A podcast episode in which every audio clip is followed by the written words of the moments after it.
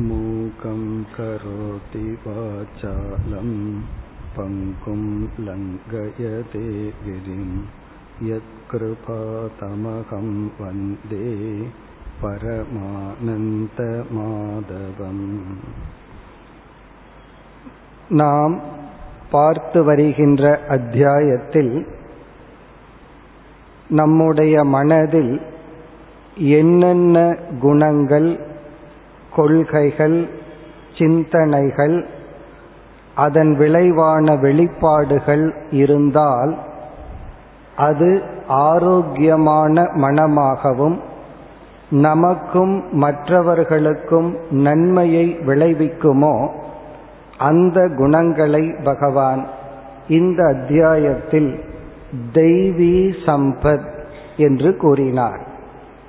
இந்த குணங்களை நாம் அதனுடைய லட்சணங்களை பார்த்து அது அது நம்மிடம் இருந்தால் எப்படிப்பட்ட பலன் நமக்கு கிடைக்கிறது என்று பலனை மானசீகமாக பார்த்து அது இல்லை என்றால் எப்படிப்பட்ட இழப்பு நமக்கு வருகின்றது அதையும் மானசீகமாக பார்த்து அதன் மீது ஒரு மதிப்பை நாம் உருவாக்கி கொள்ள வேண்டும். அதன் மீது ஒரு வேல்யூ நமக்கு வர வேண்டும். அப்பொழுதுதான் அதை பின்பற்ற நமக்கு ஆர்வம் ஏற்படும். அந்த ஆர்வத்தின் விளைவாக நாம் அதற்குரிய சரியான உபாயத்தை பயன்படுத்தி நட்பண்புகளை எல்லாம் அடைய முடியும். இதைத்தான் தயானந்த சாமிஜி அவர்கள் வேல்யூ ஆஃப் வேல்யூ என்று சொல்வார்கள். வேல்யூ என்றால் நட்பண்புகள் இனியொரு வேல்யூ என்றால் அதன் மீதுள்ள மதிப்பு. நம்ம பல நட்பண்புகளை அடையாததற்கு காரணம் அதனுடைய மதிப்பை அதனுடைய வேல்யூ அதனுடைய மதிப்பை நாம் உணராத காரணம். அது மட்டுமல்ல அது இல்லை என்றால் அந்த நஷ்டத்தினுடைய அளவையும் நாம் உணராததுதான் காரணம். இப்படி ஒரு வேல்யூவினுடைய வேல்யூ பண்புகளினுடைய மதிப்பை நாம் உணர்ந்து முயற்சி செய்து இப்பண்புகளை அடைய வேண்டும். முதல் நாள் நாம் பார்த்தோம் இதையெல்லாம் ஏன் இவ்வளவு கஷ்டப்பட்டு அடைய வேண்டும்? நம்ம விருப்பப்படி இயற்கைப்படி சுவாவப்படி இருந்து விடலாமே என்றால் நம்ம பார்த்தோம் ஆரோக்கியமான மனதுடன் இருந்தால்தான் இந்த உலகத்தை நன்கு அனுபவிக்க முடியும். இப்ப லௌகிக சுகத்தை அனுபவிக்க வேண்டும் என்றாலும் நல்ல மனம் தேவை. பிறகு புண்ணியம் தர்மம் என்ற பலனை அடைய வேண்டுமென்றாலும் ஆரோக்கியமான நட்பண்புகளுடன் கூடிய மனம் தேவை. அல்லது மோக்ஷம் என்ற லட்சியத்தை அடைய வேண்டுமென்றாலும் நட்பண்புகள் தேவை.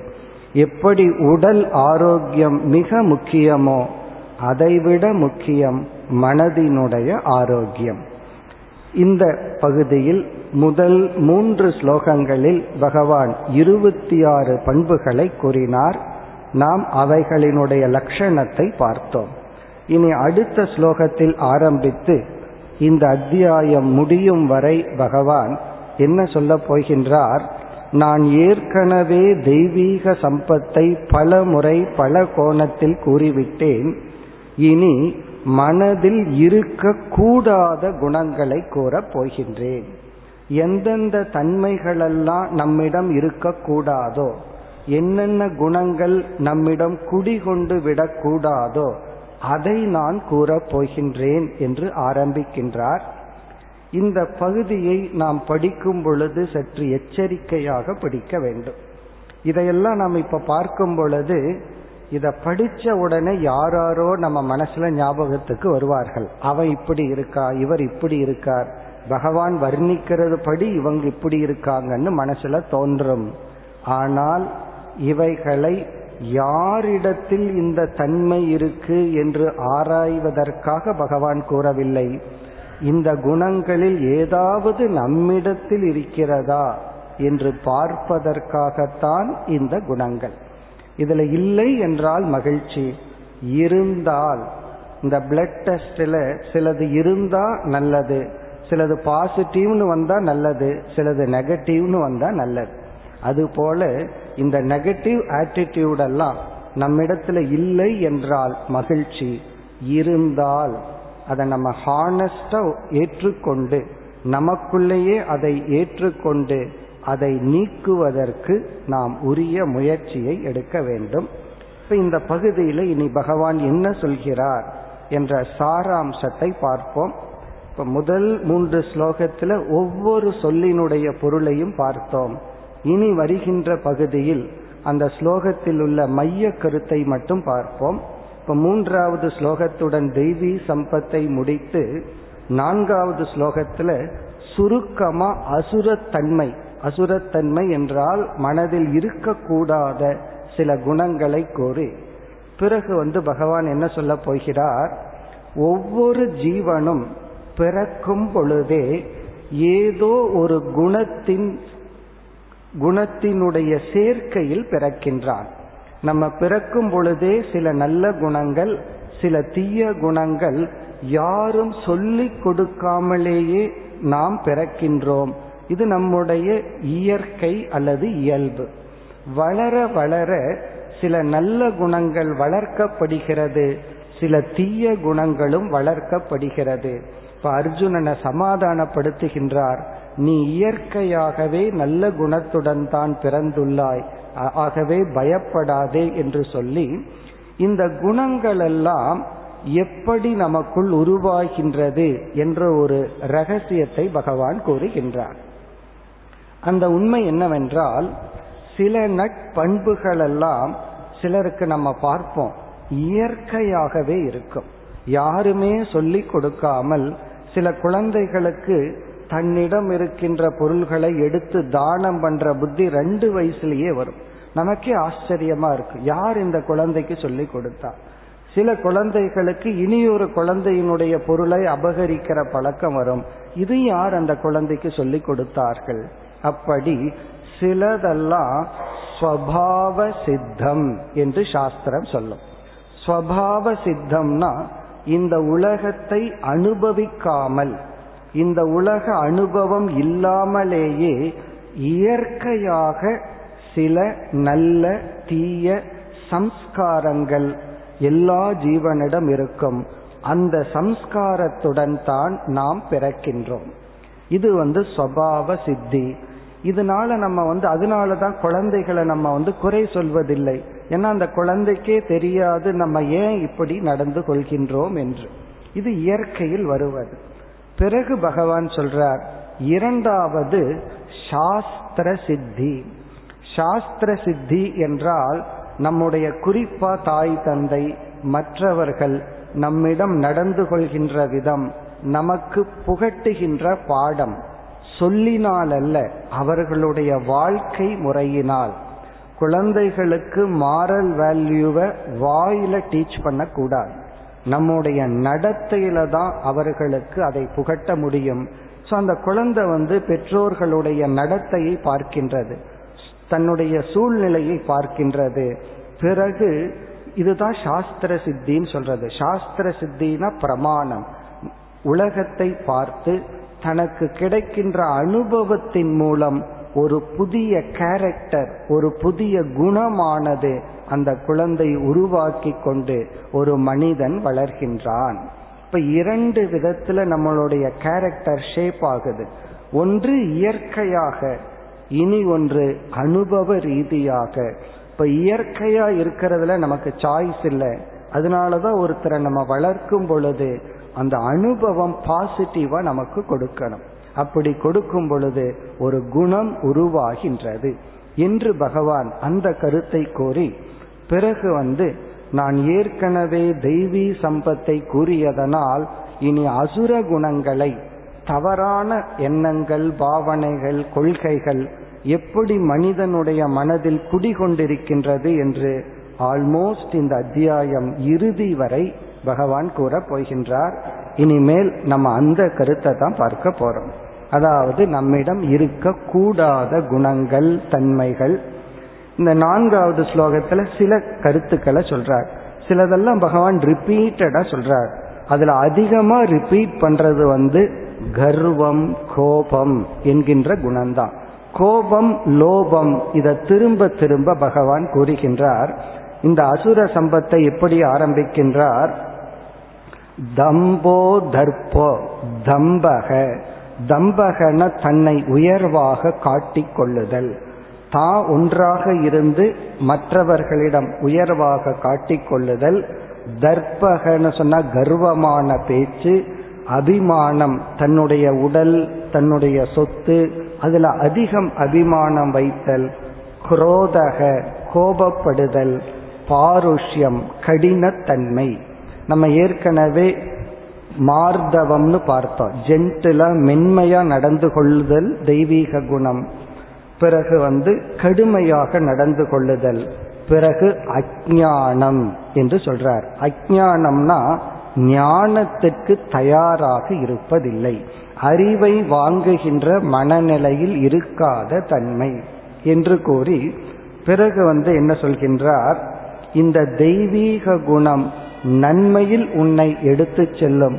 அசுர குணங்கள் உன்னை துயரத்திற்கு சம்சாரத்திற்கு அழைத்து செல்லும் என்று கூறி இந்த ஜீவராசிகளில் இயற்கையிலேயே இந்த இரண்டு குணம் கலந்துதான் ஒரு ஜீவன் பிறக்கின்றான்.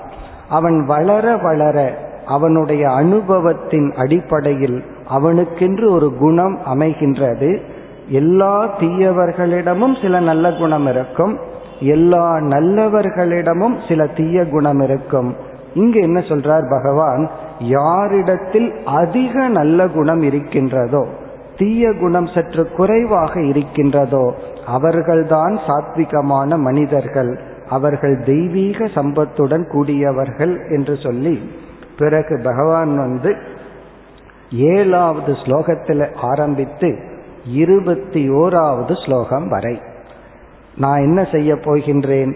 அசுரத்தனமான சிந்தனைகள் செயல்பாடுகள் குணங்கள் அல்லது நம்ம முதல் வகுப்புல பார்த்தது போல நோய்வாய்ப்பட்ட மனதை உடையவர்களுடைய சிந்தனை செயல் சொல் எண்ணங்கள் அதை கூறுகின்றேன் என்று ஒரு பெரிய லிஸ்டே சொல்றார். அதனுடைய சாராம்சத்தை இப்ப பார்க்க போகின்றோம். இப்ப முதலில் எப்படி ஆரம்பிக்கின்றார் என்றால் இப்ப நம்ம ஏழாவது ஸ்லோகத்தின் சாராம்சத்திற்கு சென்றால் பிரவருத்திம்ச நிவத்திஞ்ச ஜனா ந விதுகு ஆசுராகா. அசுர குணத்தை உடையவர்கள் அசுர தன்மையை உடையவர்கள். இதை நம்ம எப்படி புரிஞ்சுக்கணும்? அசுரன் சொன்ன உடனே நம்ம வந்து புராணத்தில் இருக்கிற அசுர குலம் என்று எடுத்துக்கொள்ளக்கூடாது அசுரன் என்றால் பலகீனமான மனதை உடையவர்கள் நோய்வாய்ப்பட்ட மனதை உடையவர்கள். பிரவிருத்தி நிவிருத்தி இதை அறிய மாட்டார்கள். இதுதான் பகவான் கூறுகின்ற முதல் கருத்து.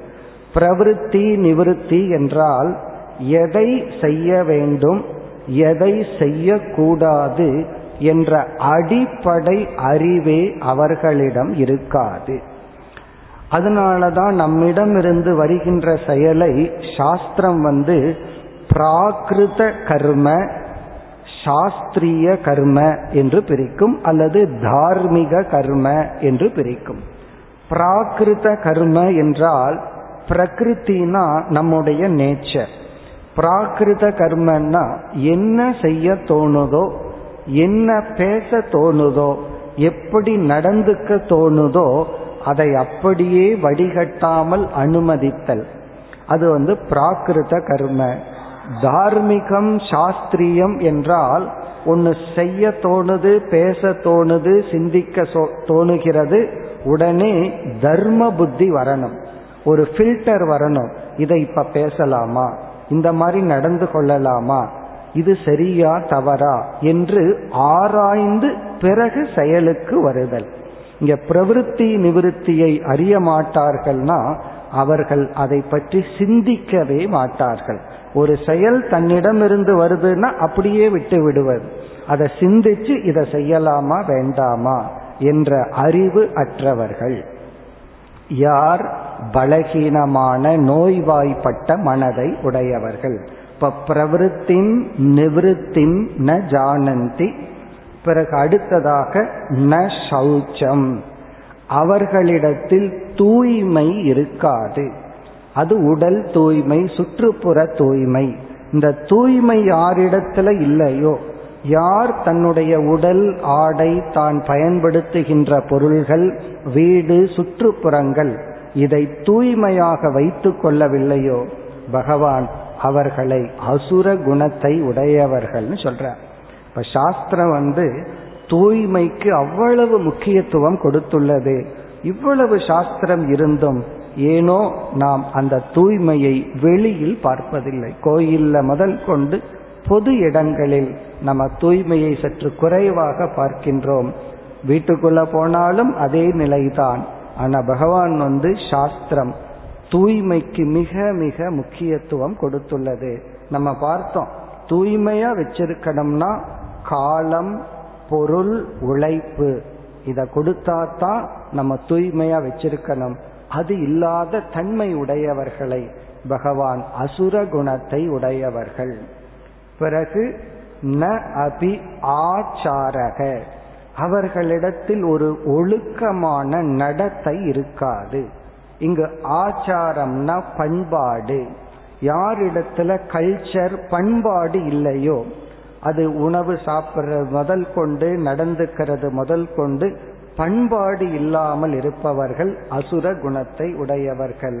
பிறகு அடுத்தது சொல்கின்றார் ந சத்தியம் தேஷு வித்யதே. அவர்களிடத்தில் உண்மை இருக்காது. அப்படின்னா அவர்கள் உண்மையை பேச மாட்டார்கள். இப்ப யாரெல்லாம் பொய் சொல்கிறார்களோ அவர்களை பகவான் வந்து அசுர குணம்னு சொல்றார். ஏன்னா உண்மையை சொல்றதுக்கு தைரியம் தேவை. பொய் சொல்வதற்கு பல காரணம் உண்டு ஒன்று பயம் அல்லது அல்பமான சில ஆதாரம். அப்படி பொய் சொல்வார்கள். பிறகு அடுத்த ஸ்லோகத்துல வந்து எட்டாவது ஸ்லோகத்துல இந்த உலகத்தை அவர்கள் எப்படி ஜட்ஜ் பண்ணுகிறார்கள்? இந்த உலகத்தை பத்தி அவர்களுடைய கன்க்ளூஷன் என்ன? முடிவு என்ன? என்ன ஒருவர் இடத்துல போய் அவரை பத்தி என்ன நினைக்கிறீங்க? இந்த உலகத்தை பத்தி என்ன நினைக்கிறீங்கன்னு கேட்டா ஒவ்வொருத்தரும் ஒவ்வொரு முடிவை சொல்வார்கள். ஒவ்வொரு காலத்துல ஒவ்வொரு முடிவை சொல்வார்கள். அத பகவான் வர்ணிக்கின்றார். இந்த உலகத்தை பற்றி அவர்களுடைய பிலாசபி தத்துவம் என்ன? அல்லது கன்க்ளூஷன் என்ன? அல்லது கொள்கை என்ன? இப்படிப்பட்டவர் இடத்துல போய் இந்த சமுதாயத்தை பற்றியோ மக்களை பற்றியோ உலகத்தை பற்றி நீங்க உலகத்தை பத்தி என்ன நினைக்கிறீங்க? அப்படின்னு கேட்டா இங்க பகவான் வர்ணிக்கின்றார். அவர்கள் என்ன நினைக்கிறார்களாம்? அசத்தியம் அப்பிரதிஷ்டம் ஜெகது. இந்த உலகமானது நாலு லட்சணம் கொடுக்கிறார் நாலு வர்ணனை சொல்றார். இதெல்லாம் அவங்க சொல்கிறார்களாம். முதல் கருத்து ஜெகத்து அசத்தியம். இந்த உலகமே பொய் தான் வேதாந்திகள் இதை சொல்றாங்க. அது வேற ஆங்கிள் சொல்கிறார்கள். வேதாந்தத்துல உலகத்தை மித்தியான்னு சொல்றது முழுமையான வேற டைமென்ஷன்ல இவங்க சொல்வது என்னன்னா உலகம் அசத்தியம்னா இந்த உலகத்தில் இருக்கிறவங்க எல்லாமே பொய் தான் சொல்வார்கள். உண்மையை சொல்றவங்க யாருமே கிடையாது. இது இவர்களுடைய கன்க்ளூஷன் இந்த உலகத்துல உண்மை பேசுறது யாருமே கிடையாது. இந்த உலகத்தில் இருக்கிறவங்க எல்லாமே பொய் பேசுபவர்கள் தான் அப்படின்னா என்ன அர்த்தம்னா இவர்களுக்கு உலகத்தை நம்புகின்ற சக்தியை இழந்தவர்களாக இருக்கின்றார்கள். இது ஒரு பவர் ட்ரஸ்ட்ங்கிறது ஒரு சக்தி. அந்த சக்தியை இழந்த மனம் பலகீனமான மனம். நோய்வாய்ப்பட்ட மனம். இந்த பவர் ட்ரஸ்ட்ங்கிறதே ஒரு சக்தி தான் ஒருத்தரை நம்புறமே அந்த நம்பிக்கை நமக்குள்ள வர்றதே ஒரு சக்தி ஒரு பவர் அது அவர்களிடத்தில் இல்லை. இந்த ஸ்ரத்தைய பற்றி நம்ம அடுத்த அத்தியாயத்திலையும் பார்க்க போறோம். இவர்களுக்கு வந்து உலகத்தில் யாரையும் நம்ப மாட்டார்கள். என எல்லாமே ஏமாற்றுபவர்கள் பொய் சொல்பவர்கள் என்பது ஒரு கருத்து. அசத்தியம் அப்பிரதிஷ்டம். இந்த உலகத்துக்கு ஆதாரமா ஒன்றுமே கிடையாது. இந்த உலகத்துக்கு தர்மம் என்ற ஒரு ஆதாரம் கிடையாது. நம்ம சொன்னா தர்மம் பண்ணா தான் நல்லதுன்னு சொன்னா அதெல்லாம் அவர்களுடைய புத்திக்கு எட்டாது. இப்ப முதல் கருத்து வந்து அசத்தியம் எல்லாமே பொய் சொல்பவர்கள். இரண்டாவது கருத்து அப்பிரதிஷ்டம். அப்பிரதிஷ்டம்னா தர்மத்தை சார்ந்து இந்த உலகம் இயங்கிக் கொண்டு இல்லை. அவன் இஷ்டப்படி எப்படியோ இயங்குகிறதே தவிர தர்மத்தை சார்ந்து உலகம் இயங்கவில்லை. பிறகு அடுத்தது வந்து அனீஸ்வரம். இந்த உலகத்திற்கு இறைவன் என்ற ஒரு தத்துவம் தேவை இல்லை ஈஸ்வரம்னு சொன்னா இறை தத்துவம். அனீஸ்வரம்னா இந்த உலகம் இறைவன் அற்றது. தர்ம கோப்தா இந்த உலகத்துல இல்லை. தர்மமும் இல்லை. தர்மத்தை காக்கின்ற ஒருவனும் கிடையாது. இப்ப தர்மம்னு ஒரு ரூல் லா இல்லை. அந்த லாவை ப்ரொடெக்ட் பண்ற ஆளும் கிடையாது. அனீஸ்வரம்னா இந்த உலகம் ஈஸ்வரன் அற்றது. இறைவன் அற்றதாக இந்த உலகம் அது இயற்கையாக இயங்கிக் கொண்டுள்ளது. பிறகு வந்து காமகைதுகம். பிறகு இந்த உலகம் எதன் அடிப்படையில் ஓடிக்கொண்டிருக்கிறது? தர்மத்தின் அடிப்படையில் இயங்கவில்லை. இந்த உலகத்தை இயக்குகின்ற இறைவனும் இல்லை. பிறகு இந்த உலகம் எதனால் ஓடுகிறது? இவர்களுடைய சிந்தனை அல்லது பதில் ஆசை. ஆசையினாலதான் இந்த உலகம் ஓடிக்கொண்டுள்ளது. அதனால தான் நீ ஆசையை விட்டு விடாதே ஆசையை விட்டு விட்டால் நீ பிணமாகி விடுவாய். அவன் ஆசைப்படுறான். ஒருத்தன் எந்த அளவுக்கு ஆசைப்படுறானோ அந்த அளவுக்கு அவனுக்கு ஆர்வம் வருது. அந்த அளவுக்கு அவங்க சொல்கிறார்கள் அதர்மம் பண்றதுக்கு தைரியம் வருதான். ஆசையினுடைய அளவுக்கு இவன் அதர்மம் பண்றதுக்கு தைரியம் வருது. அந்த தைரியம் யாருக்கு அதிகமா இருக்கோ அவன் வெற்றி அடைகின்றான். ஆகவே இந்த உலகமே ஆசையினால் தான் இயங்கிக் கொண்டுள்ளது. தர்மத்தினாலோ இறைவனாலோ இயங்கவில்லை. இது இந்த உலகத்தை பற்றிய அவர்களுடைய கொள்கை. எல்லாமே இந்த கொள்கையில் இருப்பார்கள் சொல்ல முடியாது. இதுல ஒன்னு ரெண்டு கொள்கை சிலருக்கு இருக்கும். சிலருக்கு கொஞ்ச நாள் இருக்கும் பிறகு மாறி இருக்கும். இனி இந்த அத்தியாயம் முழுவதும் அவர்களுடைய சிந்தனை அவர்களுடைய தத்துவத்தை அவர்களுடைய நிலையை பகவான் வர்ணித்து வருகின்றார். பிறகு அடுத்த ஸ்லோகத்தில் பகவான் என்ன சொல்றார்? இப்படிப்பட்ட கன்க்ளூஷன் இப்படிப்பட்ட முடிவை கொண்டவர்கள் அவர்களிடமிருந்து எப்படிப்பட்ட செயல் உருவாகின்றது அப்படின்னு சொல்றார். நம்முடைய செயலே நம்ம உடலிலிருந்து மனதிலிருந்து வருகின்ற ஆக்ஷன் எதன் அடிப்படையில் என்றால் நம்ம புத்தியில வச்சிருக்கிற கன்க்ளூஷன் முடிவின் அடிப்படையில தான் நம்முடைய உணர்வுகளும் செயல்பாடுகளும் அமையும். இந்த விஞ்ஞானமய கோஷத்தினுடைய முடிவின் அடிப்படையில் மனோமய கோஷம் இந்த அன்னமய கோஷம் செயல்படும். இப்படிப்பட்ட கொள்கை உடையவர்களிடமிருந்து வெளிப்படுகின்ற செயல் என்ன? அதை அடுத்த ஸ்லோகத்தில் கூறுகின்றார் ஏதாம் திருஷ்டிம் அவஷ்டபிய. இப்படிப்பட்ட ஒரு விஷன் கொள்கையை உடையவர்கள் நஷ்டாத்மானக வாழ்க்கையில் மோக்ஷம் தர்மம் என்ற பலனை இழந்தவர்களாக. அவர்கள் இரண்டு இலக்கை இழந்து விடுகிறார்கள். தர்மம் அல்லது புண்ணியம்ங்கிற பலனை இழக்கின்றார்கள் மோக்ஷங்கிற பலனை இழக்கின்றார்கள். அல்ப புத்தையக அல்பமான விஷயத்தில் புத்தியை பயன்படுத்தி அவர்கள் புத்தி பயன்படுறது வந்து மிக அல்பமான விஷயம். பிறகு எப்படி செயல்படுகிறார்கள்? உக்ர கர்மானக. உக்ர கர்ம என்றால் கொடூரமான செயலில் ஈடுபடுகின்றார்கள். மற்றவர்களை அழிக்கின்ற ஹிம்சை செய்கின்ற செயலில் அவர்கள் ஈடுபடுகின்றார்கள். பிறகு வந்து க்ஷயாய ஜெகதக அஹிதாகா இந்த ஜெகத்தினுடைய நாசத்துக்காக மற்ற மனிதர்களினுடைய அழிவுக்காக இவர்கள் செயல்படுகின்றார்கள். அஹிதாகனா மற்றவர்களுடைய நன்மையில் இவர்கள் மனதை செலுத்துவதில்லை. மற்றவர்களுடைய அகிதம் என்றால் துயரத்தில் தான் துயரத்திற்குத்தான் இவர்கள் காரணம் ஆகின்றார்கள். இவ்விதம் இப்படிப்பட்ட ஒரு தவறான கொள்கை உடையவர்களிடமிருந்து தவறான செயல்தான் வெளிப்படுகின்றது. பிறகு மேலும் கூறுகின்றார் காமம் ஆசிரித்திய துஷ்பூரம். துஷ்பூரம் காமம். இவர்களுக்கு வந்து சில ஆசைகள் வருமா? அந்த ஆசைகள் எந்த விதத்திலும் நிறைவேற்ற முடியாத ஆசைகள். அதாவது நம்ம ஆசைப்பட்டாலும் ஒரு லாஜிக்கோட ஆசைப்படணும். எந்த ஆசைய பூர்த்தி செய்ய முடியுமோ அதற்கு ஆசைப்பட்டு முயற்சி பண்ணா பரவாயில்ல. இவர்களெல்லாம் எந்த விதத்திலும் முழுமையாக இயலாத ஆசைகளை மனதில் வைத்து கொண்டு இந்த கற்பனை பண்றதுக்கு ஒரு அளவு இருக்கே. அந்த அளவு கடந்த கற்பனை ஆசையுடன் இருந்து கொண்டு காமம் துஷ்பூரம் ஆசிரித்திய தம்ப மான மத அன்விதாகா. இத திரும்ப திரும்ப பகவான் சொல்றார். தம்பம் என்றால் மற்றவர்களிடம் உயர்வாக காட்டிக்கொள்ளுதல். தன்னுடைய லாங்குவேஜில் தன்னுடைய ஆடையில் பிறகு தான் பயன்படுத்துகின்ற பொருளில் தன்னை உயர்வாக காட்டிக்கொண்டு உயர்வாகவும் நினைத்து கொண்டு மற்றவர்களை காட்டிலும் உயர்ந்தவன் என்று நினைத்து கொண்டு மோகாத் கிரகித்வா அசத் கிராகான் அசத் கிராகான் என்றால் தவறான கொள்கைகளை அவர்கள் பிடித்து கொண்டு அவர்களிடத்துல சில கொள்கைகள் இருக்கும் சில பிரின்சிபிள் அந்த பிரின்சிபிள் கொள்கைகளே தவறாக இருக்கும்.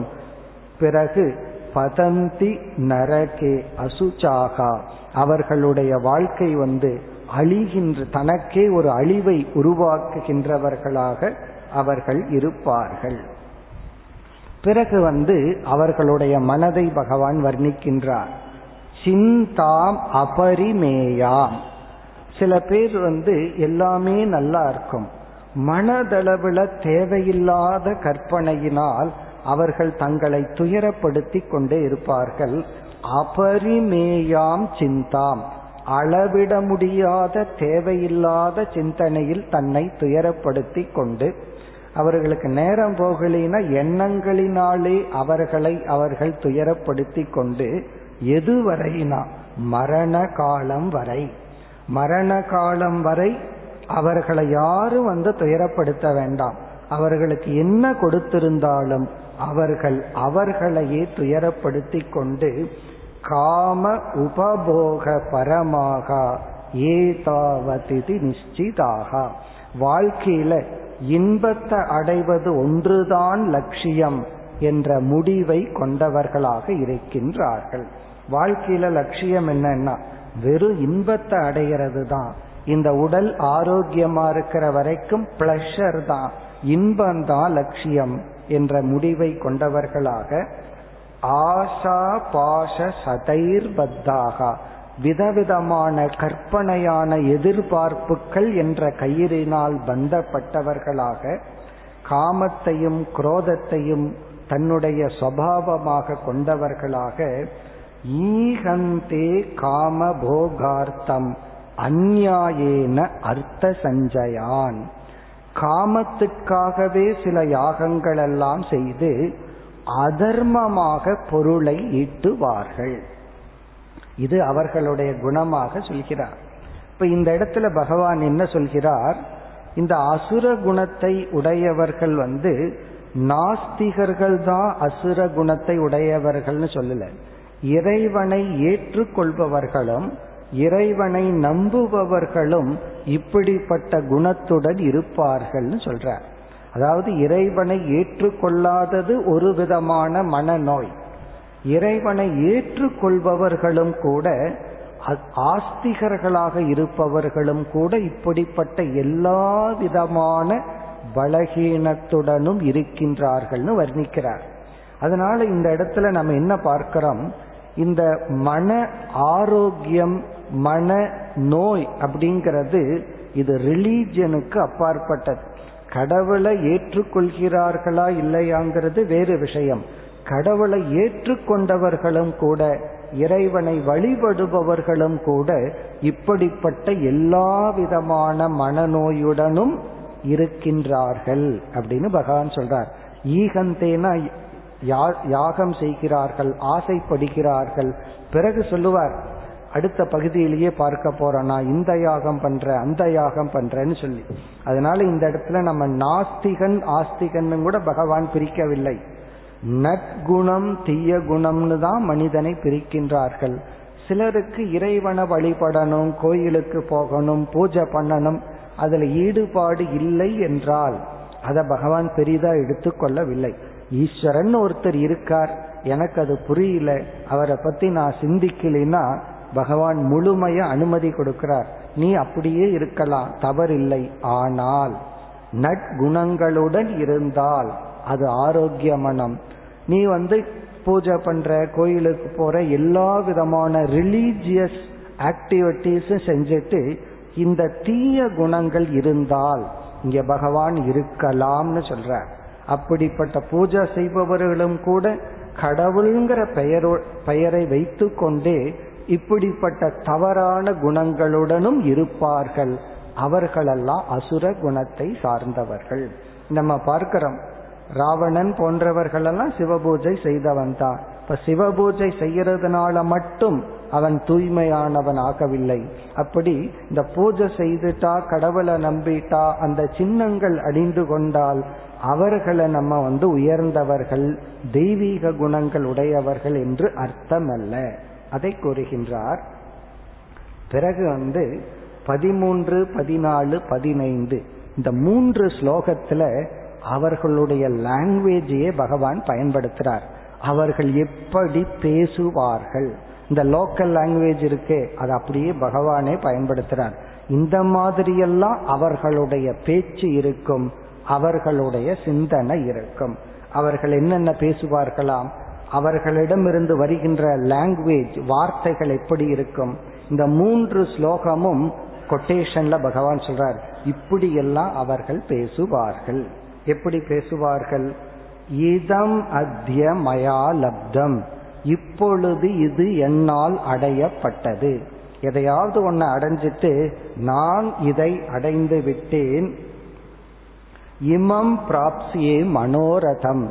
நான் என்னென்னலாம் நினைக்கிறனோ அதையெல்லாம் அடைஞ்சிருவேன். மனோரதம்னா நான் உன்னை அடையணும்னு முடிவு பண்ணினா அடைஞ்சிருவேன். இப்படித்தான் பேசுவார்களாம். நான் உன்னை அடையணும்னு நினைச்சா யாரு குறுக்க வந்தாலும் அது கவலை இல்லை நான் அடைஞ்சிருவேன். என்னுடைய மனோரதத்தை நான் அடைந்து விடுவேன். இதமஸ்தி எங்கிட்ட இவ்வளவு பணம் இருக்கு. இத்தனை சொத்து நான் சேர்த்து வச்சிருக்கேன். பவிஷ்யதி புனர்தனம். அது மட்டுமல்ல கொஞ்ச நாள்ல இந்த பணம் இரட்டிப்பாகும். இதை விட அதிகமாக பணத்தை நான் சேர்த்திருவேன். தனம் அப்படிங்கிற வார்த்தையே சொல்றார். எங்கிட்ட இவ்வளவு பணம் இருக்கு. இன்னும் எனக்கு பணம் வளரத்தான் போகுது. பிறகு அடுத்தது இன்னும் கொஞ்சம் ஓவரா பகவான் போய் சொல்றார் அசௌ மயா ஹத சத்ருகு. இந்த பகைவனை நான் அழித்து விட்டேன். இவனை நான் வந்து காலி பண்ணிட்டேன்னு சொல்றமே. அதே வார்த்தை தான் பகவான் சொல்றார். இவனை நான் அழித்து விட்டேன். சத்ருகுன என்னுடைய பகைவனை நான் கொன்னுட்டேன். அதுக்கப்புறம் ஹனிஷ்யே அபரானபி. இனிமேலும் என்னுடைய லைஃப்ல யாராவது குறுக்க வந்தா அவர்களையும் அழிக்க போகின்றேன். இதெல்லாம் நம்ம லோக்கல் லாங்குவேஜ் அது அப்படியே பகவான் சொல்றார் இந்த மூன்று ஸ்லோகத்தில். என்னோட லைஃப்ல யாராவது குறுக்க வந்தா அவனையும் அழிப்பேன். சாகடிப்பேன். இவனை நான் ஏற்கனவே அழித்து விட்டேன். பிறகு வந்து இனி ஒரு வார்த்தை ஈஸ்வரக அகம். நான் தான் ஈஸ்வரன். அப்படின்னா இந்த இடத்துல ஈஸ்வரன்னா எல்லாத்துக்கும் நான் தான் தலைவன். எனக்கு மேல யாருமே கிடையாது. இந்த வார்த்தை வந்து அகம் பிரம்மாஸ்மிங்கிற மாதிரி இருக்கு. அகம் ஈஸ்வரகன்னு ஒரு அசுரன் சொல்றான். அசுர குணத்தில் இருக்கிறவன் சொல்றான். ஞானியும் அகம் ஈஸ்வரகன்னு சொல்றான். இந்த ரெண்டுக்குள்ள வேற்றுமை ஈவன் ஹிரண்யகசுப்பும் கூட விஷ்ணுவை வழிபடாத என்ன வழிபடுன்னு சொன்னான் அவன் அகங்காரத்தை வச்சுட்டு சொன்னா அது அசுரன். அகங்காரத்தை நீக்கிட்டு சொன்னா அவன் ஞானி. இந்த அகங்காரத்தோட சொல்றது இந்த வார்த்தையெல்லாம் இந்த உடல்ல நான்கிற அபிமானத்தை வச்சுட்டு அவன் சொல்றான் அகம் ஈஸ்வரக நான் தான் கடவுள். இந்த சுதந்திர தினத்துல பார்ப்போம். இந்த சுதந்திர போராட்ட அந்த கதையில அந்தமான்ல வந்து ஒரு ஜெயிலர் இருந்த அவ பயன்படுத்தின வார்த்தை இது. அந்த கைதிகளை எல்லாம் அவர்கள் கொடுமைப்படுத்தும் போது இங்க ஐ ஆம் த லார்ட் அப்படின்னு சொல்லியிருக்க நான் தான் இங்க கடவுள். வேற கடவுள் இல்லை அப்படின்னு சொல்லி சொன்னது போல இப்படி இருக்கு. நான் தான் கடவுள். என்னை நம்பித்தான் நீங்க எல்லாம் இருக்க வேண்டும். பிறகு அடுத்தது அகம் போகி அது அவனே சொல்லிக்கிறான். நான் ஒரு பெரிய போகி. என்ன மாதிரி இந்த உலகத்தை அனுபவிச்சவன் யாரும் கிடையாது. நான் தான் இந்த உலகத்தை நன்கு அனுபவித்துக் கொண்டிருக்கின்றேன். சித்தக அகம். நான் வாழ்க்கையில அடைய வேண்டியதெல்லாம் அடைந்து விட்டேன். ஞானி சொல்ற மாதிரியே சொல்றான். சித்தக அகம்னா என்னென்னலாம் அடையணுமோ அதெல்லாம் நான் அடைந்து விட்டேன். பலவான். நான் தான் பலத்தை உடையவன். சுகி. நான் தான் உண்மையான சுகி. ஆட்யக அபிஜனவானஸ்மி. ஆட்யகன்னா நான் தான் பெரிய செல்வந்தன். நான் தான் மேலான குலத்தில் பிறந்தவன். கக அஸ்தி அந்யக சதுருஷோ மயா. அவ்வளவு அகங்காரத்தோட சொல்லுவான் எனக்கு நிகரா யாராவது இருந்தா சொல் அப்படின்னு கேட்பானா எனக்கு நிகரா யாருமே கிடையாது. நான் தான் இருக்கின்றேன். யக்ஷியே நான் விதவிதமான யாகங்கள் எல்லாம் செய்வேன். என்ன இவன் ஒரு பக்தன் தானே? ஆகவே இவன் சொல்றான் நான் யாகங்கள் எல்லாம் செய்வேன். தாஸ்யாமி நான் தான் தானம் செய்வேன். இந்த மாதிரி சில அசுர குணம் உடையவர்கள் வந்து இந்த தானம் பண்றதே அதுவும் தன்னுடைய அகங்காரத்தினுடைய வெளிப்பாடு தான் தன்னை உயர்வா காட்டிக்கொள்ள. ஏன்னா எல்லா ஃபீல்டுலேயும் தன்னுடைய நேம் போய் சேர வேண்டும் அல்லவா அதனால சில ரிலீஜியஸ் ஃபீல்டுலேயும் தான் பேர் இருக்கணும்னு சொல்லி தாஸ்யாமே நான் இவ்வளவு தானம் செய்வேன். பிறகு வந்து மோதிஷ்யே நான் எவ்வளவு அனுபவிக்க வேண்டுமோ அப்படி அனுபவிப்பேன். இது அஜான விமோகிதாக இந்த விதத்தில் அஜானத்தினால் முழுமையாக மோகத்தை அடைந்திருக்கின்றார்கள். இதையெல்லாம் நம்ம கேட்கும்போது கவனமா இருக்கணும்னு ஆரம்பத்திலேயே சொல்லிட்டோம். யாருமே மனசுல ஞாபகத்துக்கு வரக்கூடாது. இதெல்லாம் நமக்குள்ள இப்படி ஒரு எண்ணம் இருந்தா நீக்கணுமே. இப்படியெல்லாம் யாரு சொல்லியிருக்கா யாரு பண்ணியிருக்கான்னு நம்ம சிந்திக்க வேண்டாம். அப்படி சிந்தித்தா நாம அந்த லிஸ்டுக்குள்ள போயிடுவோம். யாரோ அப்படி இருக்கட்டும் நாம் நமக்கு இப்படிப்பட்ட தீய எண்ணம் வராமல் இருக்க வேண்டும். பிறகு வந்து பகவான் மேலும் வர்ணிக்கின்றார். அவங்களுடைய மனம். இனி வருகின்ற சில ஸ்லோகத்தில் இப்படிப்பட்டவர்களுடைய நிலை என்ன?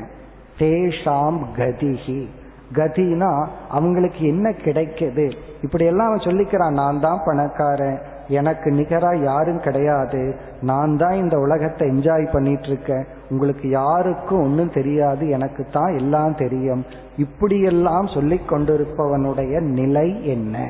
அவனுடைய நிலை என்ன? அவனுக்கு நான் என்ன செய்கின்றேன்? அதை பகவான் கூறுகின்றார் அநேக சித்த விப்ராந்தாக மோகங்கிற ஜாலத்தில் வலையில் விழுந்தவர்கள் பதந்தி நரகே அசுச்சௌ அவர்கள் இறந்ததற்கு பிறகு தூய்மையற்ற துயரத்தை கொடுக்கின்ற நரகத்தில் வீழ்கிறார்கள். அது இறந்ததற்கு பிறகு. இங்கு இருக்கும் பொழுது ஏற்கனவே சொன்னார் மன நிறைவு அற்றவர்களாக பாபத்தை சேர்த்தவர்களாக அவர்கள் இருக்கின்றார்கள். அதை மீண்டும் பகவான் வர்ணிக்கின்றார். அவர்களுடைய சுவாவம் வந்து தட்புகழ்ச்சியை அசுர சம்பத்தா கூறுகின்றார். அது பல இடங்கள்ல சொல்லப்பட்டிருக்கு. அது வந்து ஒரு தற்கொலைக்கு சமமா. அவர்கள் தங்களையே புகழ்ந்து கொண்டு. இதுல ரொம்ப பேர் அடிபட்டுருவோம். தற்புகழ்ச்சி வந்து பலர் செய்து கொண்டு இருக்கின்றார்கள் அது நம்மை அறியாமல்.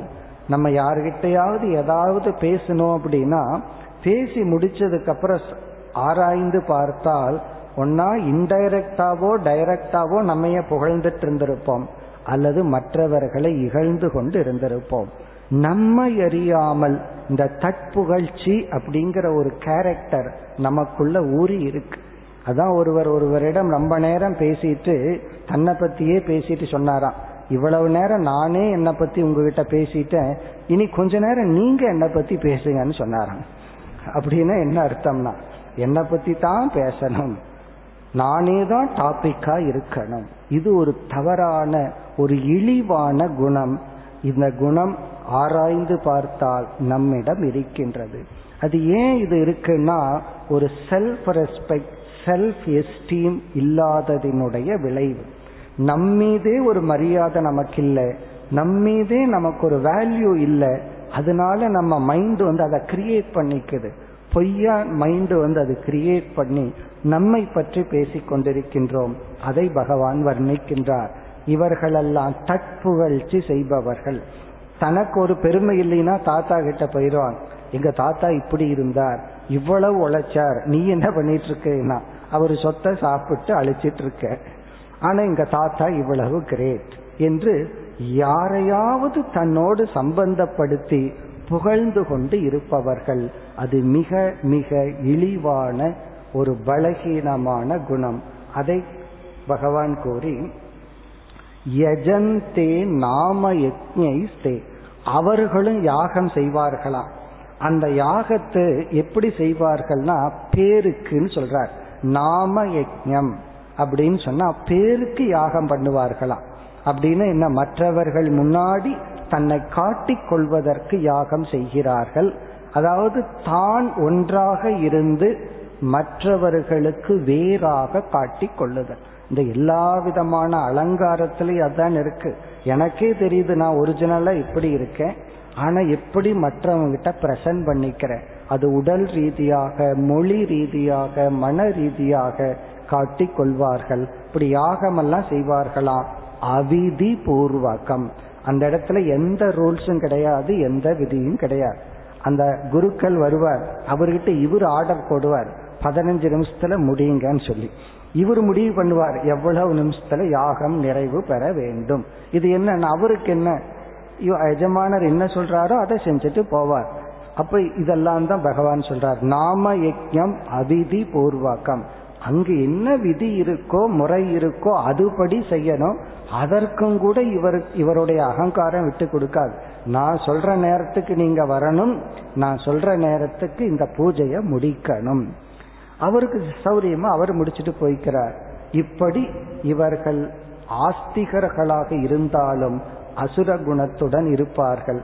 பிறகு மேலும் பகவான் திரும்ப திரும்ப சொல்கிறார் அகங்காரம் பலம் தர்ப்பம் கர்வம் பகட்டு தம்பம் இப்படிப்பட்ட குணத்துடன் இருக்கின்றார்கள். இப்படியே பகவான் சொல்லிக்கொண்டு வந்து இவர்களை நான் என்ன செய்கின்றேன்? இப்படிப்பட்ட குணத்தை உடையவர்கள் மீண்டும் மீண்டும் பிறந்து இறந்து அவர்களை பக்குவப்படுத்த நான் வாய்ப்பு கொடுக்கின்றேன். இவர்களையும் பகவான் வெறுக்கவில்லை. இவர்கள் மீண்டும் மீண்டும் பிறந்து பிறந்து வர வாய்ப்பு கொடுக்கின்றேன் என்று கூறி இனி பகவான் வந்து இரண்டு கருத்து சொல்றார். தெய்வீக குணத்துடன் இருந்தால் என்ன பலன்? அசுர குணத்துடன் இருந்தால் என்ன பலன்? என்று கூறி பிறகு நிறைவு செய்ய விரும்புகிறார். இப்படியே எவ்வளவு நேரம்தான் ஒருத்தருடைய பலகீனத்தை சொல்வது எல்லா அசுர குணங்களையும் ஒட்டு மொத்தமாக போட்டு எதை சுருக்கமா சொல்ல முடியுமா என்றால் இருபத்தி ஓராவது ஸ்லோகத்துல பகவான் கன்க்ளூடு பண்றார். ஏழாவது ஸ்லோகத்தில் ஆரம்பிச்சு இந்த இருபத்தி ஒன்னுல எப்படி முடிக்கின்றார்னா திரிவிதம் நரகசிய துவாரம். நரகத்துக்கு மூன்று வழிகள் உள்ளது. இங்க நரகம்னு சொன்னா துயரம். அழிவு அல்லது மனநோய். அதற்கு மூணு வழி இருக்கா. அதாவது எல்லா அசுர குணங்களும் நம்ம நம்மிடம் இருக்கின்ற எல்லா பலகீனங்களையும் பகவான் மனசுல ஞாபகம் வச்சுக்கிறதுக்காக அல்லது மூன்றே மூன்று குணமாக பிரிக்கின்றார். அதை எப்படி ஆரம்பிக்கின்றார்? திரிவிதம் நரகசிய துவாரம். மூன்று நரகத்திற்கான வழி நாசம் ஆத்மனக. அது நம்மை அழிக்க கூடியது அது என்ன? காம குரோதா லோபக. இந்த மூணே மூணு தான் சொல்றார். காமக குரோதக லோபக. காமம் குரோதம் லோபம். இவ்வளவு நேரம் பகவான் என்ன சொன்னாரோ அதையெல்லாம் நம்ம மறந்துடலாம். இந்த மூன்று தான் அப்படின்னு பகவான் முடிவு செய்கிறார் காம குரோத லோபக. அப்படி செய்து அர்ஜுனனுக்கு ஒரு அட்வைஸ் பண்றார். தஸ்மாத் ஏதத் திரயம் தியஜே ஆகவே அர்ஜுனா இந்த மூன்றையும் நீ தியாகம் செய்தே ஆக வேண்டும். இப்ப இதனுடைய சுருக்கமான கருத்தை மட்டும் பார்ப்போம். காம குரோத லோபம் என்பது ஒன்றோடு ஒன்று பிணைந்திருக்கின்ற குணம். இது மூன்றுன்னு சொன்னாலும் ஒன்றோடு ஒன்று பிணைந்திருப்பது. இங்கு காமகங்கிற வார்த்தையினுடைய பொருள் இந்த விளக்காசிரியர்கள் எல்லாம் மிக அழகாக தெளிவாக விளக்கம் கொடுக்கின்றார்கள். இங்க காமம் என்றால் ஒரு பொருளுக்கு மனம் ஆசைப்படுகிறது. அது இயற்கை தான் அந்த ஆசைப்படுறதுல தவறு கிடையாது.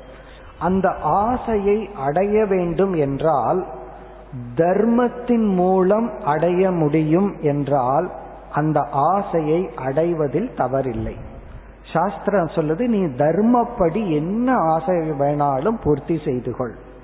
ஆனால் அதர்மப்படிதான் அந்த ஆசையை அனுபவிக்க முடியும் என்றால் அந்த ஆசையை பகவான் இங்கு குறிப்பிடுகின்றார். இப்ப இங்க காமகன்னு சொன்னா எந்த ஆசையானது அதர்மத்தினால் தான் அடைய முடியுமோ? அதை அடையணும்னா ஒரு தப்பு பண்ணணும். ஒரு அதர்மம் பண்ணணும். தர்மத்துக்கு முரண்பட்டாதான் அந்த ஆசையை அடைய முடியும். என்றால் அந்த ஆசையை இங்கு காமக என்று சொல்கின்றார். இது முதல் கருத்து. இரண்டாவது கருத்து ஒரு கால் தர்மத்துக்கு உட்பட்ட ஆசையாக இருந்தாலும் அந்த ஆசை தர்மத்துக்கு உட்பட்டதுதான். ஒருவேளை அதை அடைய முடியவில்லை என்றால் நமக்கு உரிய தகுதி இல்லை அல்லது சாதனை இல்லை ஏதோ ஒரு காரணத்துல அடைய முடியவில்லை என்றாலும் ஒன்று அதர்மத்துக்கு உட்பட்ட அதர்மத்தினாலதான் ஆசையை பூர்த்தி செய்ய முடியும்னா அந்த ஆசையே தவறு அது அசுர குணம் தர்மத்துக்கு உட்பட்டதாக இருந்தாலும் அதை அடைய முடியவில்லை என்றால் ஒரு கால் அந்த ஆசை குரோதமாக வடிவெடுத்தால் அந்த ஆசையும் அதர்மத்துக்கு உட்பட்டதுதான்.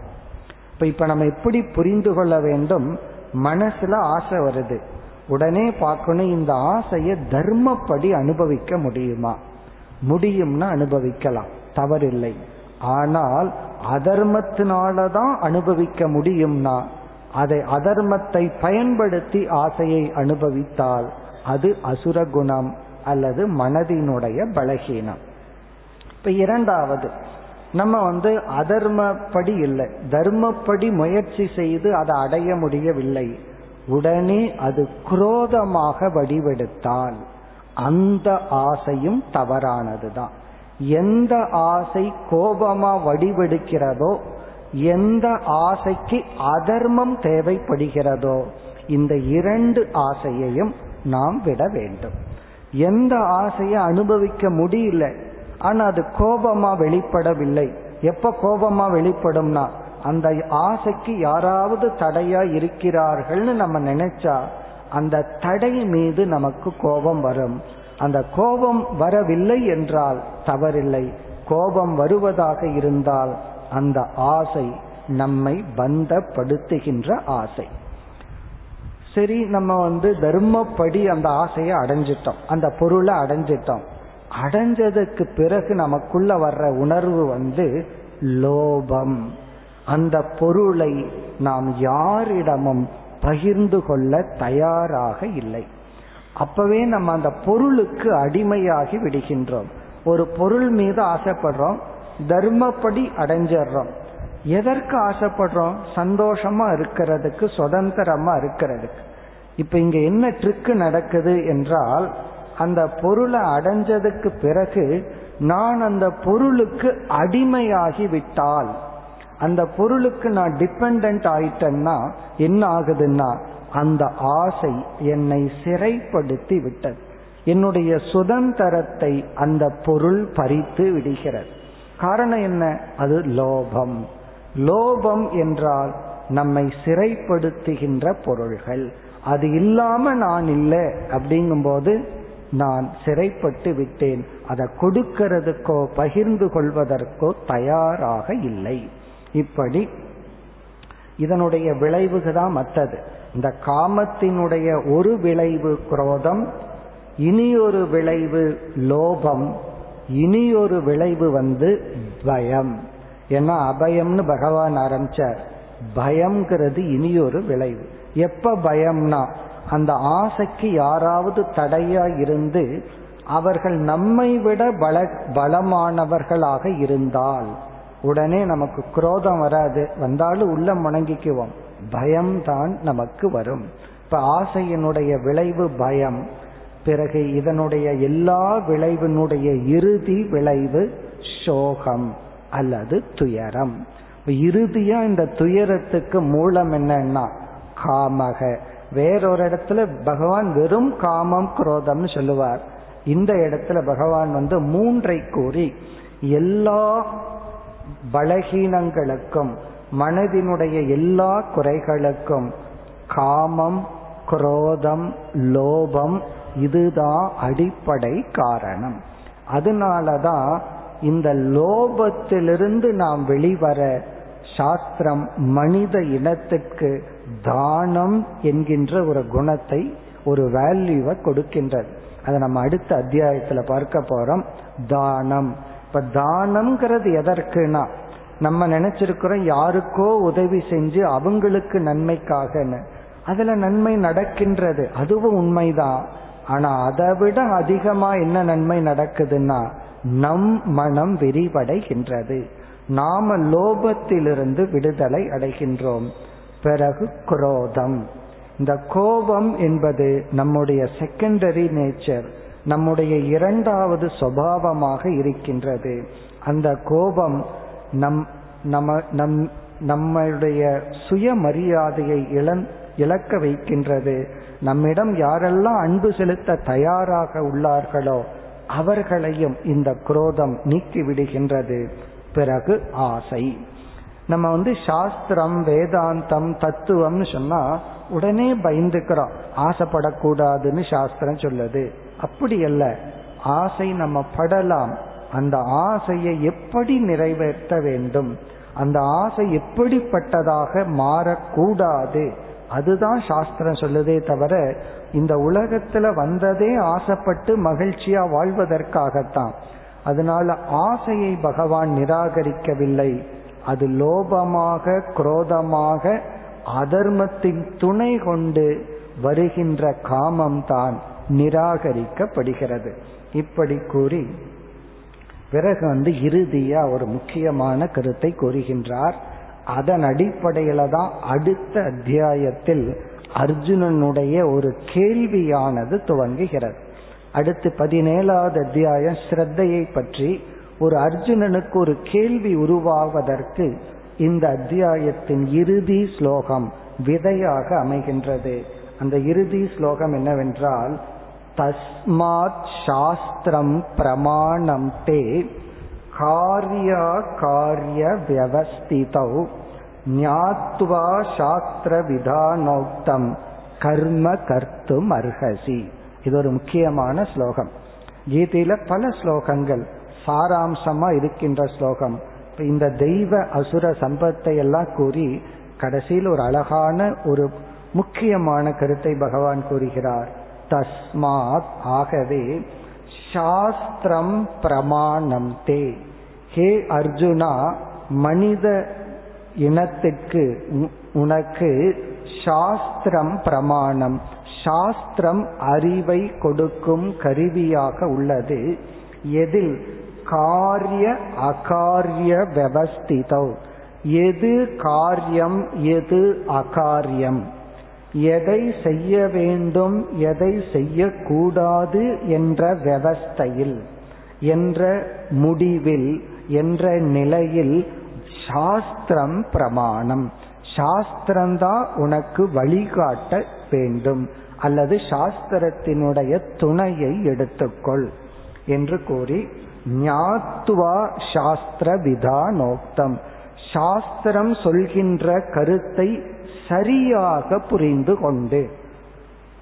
சில பேரு சாஸ்திரத்தை தப்பா புரிஞ்சிட்டு தப்பா பின்பற்றுவார்கள். இப்ப சாஸ்திர விதானோக்தம்னா சாஸ்திரத்தினுடைய உள் நோக்கத்தை சரியாக புரிந்து கொண்டு கர்ம கர்த்தும் அர்ஹசி நீ தர்மப்படியான செயலில் ஈடுபட்டு நீ ஒரு நல்ல மனதை உடையவனாக தெய்வீக சம்பத்தை உடையவனாக இருக்க கடவாய் என்று ஒரு அட்வைஸ் பண்ணி இந்த அத்தியாயத்தை பகவான் நிறைவு செய்கின்றார்.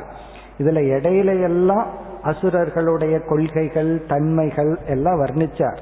ஆனா நம்ம முதல்ல இருபத்தி ஆறு வேல்யூ பார்த்தோமே அது அப்படியே தலைகீழா போட்டா அசுர குணங்கள் அல்லது பலகீனம் அதை அப்படியே பின்பற்றினால் அது தெய்வீக குணம். இப்ப நமக்கு ஒரு குழப்பம் வருது. எது சரி எது தப்பு? இந்த இடத்துல சாஸ்திர விதானோக்தம்னா சாஸ்திரமே சொல்லி உள்ளது. இந்த சரி தப்புங்கிறது எந்த ஸ்கேல்ல நம்ம அளந்து புரிந்து கொள்ளுதல்? அதுக்கு சாஸ்திரம் சொல்ற முதல் ஸ்கேல் வந்து நம்மையே நாம் அடிக்கோளாக எடுத்துக்கொள்ள வேண்டும். எனக்கு உலகம் எதை செய்ய விரும்பவில்லையோ நான் அதை உலகத்துக்கு செய்யக்கூடாது. என்னிடத்துல யாரும் பொய் பேசுறத நான் விரும்பல. என்னை பத்தி யாரும் காசிப் பண்ணக்கூடாது. என்னை யாரும் துயரப்படுத்த கூடாது நான் ஏதாவது தப்பு பண்ணா என்னை மன்னிக்கணும். என்னை யாரும் ரிஜெக்ட் பண்ணக்கூடாது. என்னை யாரும் திட்டக்கூடாது. என்னிடத்தில் யாரும் கோபப்படக்கூடாது. இது நான் விரும்புவது என்றால் இதைத்தான் நானும் செய்ய வேண்டும். அப்ப தர்மம்னா என்ன? சாஸ்திரம் சொல்ற முதல் லட்சணம் வந்து உன்னையே நீ அளவுகோலாக எடுத்துக்கொண்டு உனக்கு எது அனிஷ்டமோ அது சமுதாயத்திற்கும் அனிஷ்டம். உன்னையே நீ ஸ்கேலா வச்சுக்கோ. அது முதல் ஸ்டெப் இரண்டாவது ஸ்டெப் இதெல்லாம் சாஸ்திரம் வேதம் சொல்கின்ற கருத்து. இரண்டாவது வந்து சாஸ்திரம் ஜடமானது. அது புஸ்தகத்து ரூபில் இருக்கு. உன் நீ வாழ்ந்து கொண்டிருக்கின்ற காலத்தில் எந்த ஒழுக்கமான மேலான மனிதர்கள் என்ன சொல்கிறார்களோ அதுதான் தர்மம். இந்த மனு அப்ப சொன்னாருங்கிறது தர்மம் அல்ல. இன்று மனு ஸ்மிருதி தர்மம் அல்ல. நீ வாழ்ந்து கொண்டிருக்கின்ற காலத்தில் ஒரு மகான்கள் அவர்களை வர்ணிச்சு தர்மப்படி வாழ்பவர்கள் என்ன சொல்கிறார்களோ அதுதான் தர்மம். ஏன்னா அது? தர்மப்படி வாழ்ந்து தர்மத்தின் ஸ்பிரிட் தர்மத்தினுடைய உள் உணர்வை உணர்ந்தவர்கள். அவர்கள் கூறுவதை பிரமாணமாக கொண்டு நீ தர்மப்படி வாழ்ந்து நீ ஒரு அசுர சம்பத்தை விட்டு தெய்வீக சம்பத்துடன் இருக்க வேண்டும் என்று அர்ஜுனன் அர்ஜுனனை நிமித்தமாக வைத்து நமக்கு பகவான் இந்த உபதேசத்தை கூறி இந்த அத்தியாயத்தை நிறைவு செய்கிறார். இந்த சாஸ்திரம் பிரமாணம்னு சொன்னது அர்ஜுனனுடைய மனதில் பதிந்து அடுத்த அத்தியாயத்தில் அதன் அடிப்படையில் ஒரு கேள்வியை கேட்க அதற்கு பதிலாக பகவான் கூறி ஸ்ரத்தை மேலும் சில கருத்துக்களை கூற உள்ளார். நாளை நாம் பதினேழாவது அத்தியாயத்திற்கு செல்வோம். ॐ पूर्णमदः पूर्णमिदं पूर्णात् पूर्णमुदच्छते पूर्णस्य पूर्णमादाय पूर्णमेवावशिष्यते। ॐ शान्ति शान्ति शान्तिः।